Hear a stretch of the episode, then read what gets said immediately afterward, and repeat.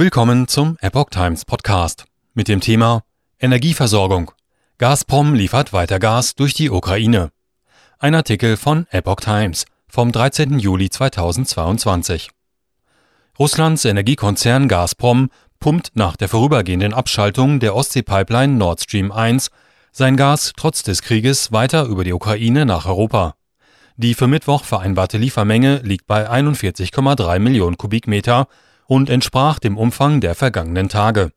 Das geht aus Mitteilungen des ukrainischen Gasnetzbetreibers und von Gazprom hervor. Laut Vertrag möglich sind tägliche Lieferungen von hundertneun Komma sechs Millionen Kubikmetern durch die Ukraine nach Europa.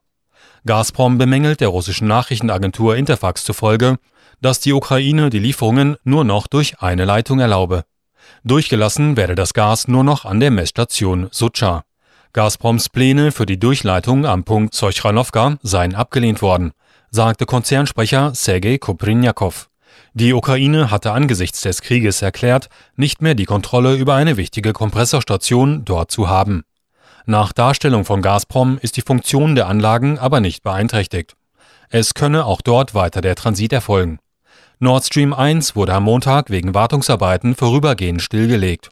Angesichts von Befürchtungen in Deutschland, dass Russland den Gashahn nicht wieder aufdrehen könnte, hatte ein Kreml-Sprecher in der vergangenen Woche betont, dass die Energiegroßmacht ihren vertraglichen Verpflichtungen nachkommen wolle. Gazprom hatte zuletzt die Durchleitung durch Nord Stream eins stark gedrosselt. Als Grund wurde eine fehlende Turbine genannt, die zur Reparatur nach Kanada geschickt worden war.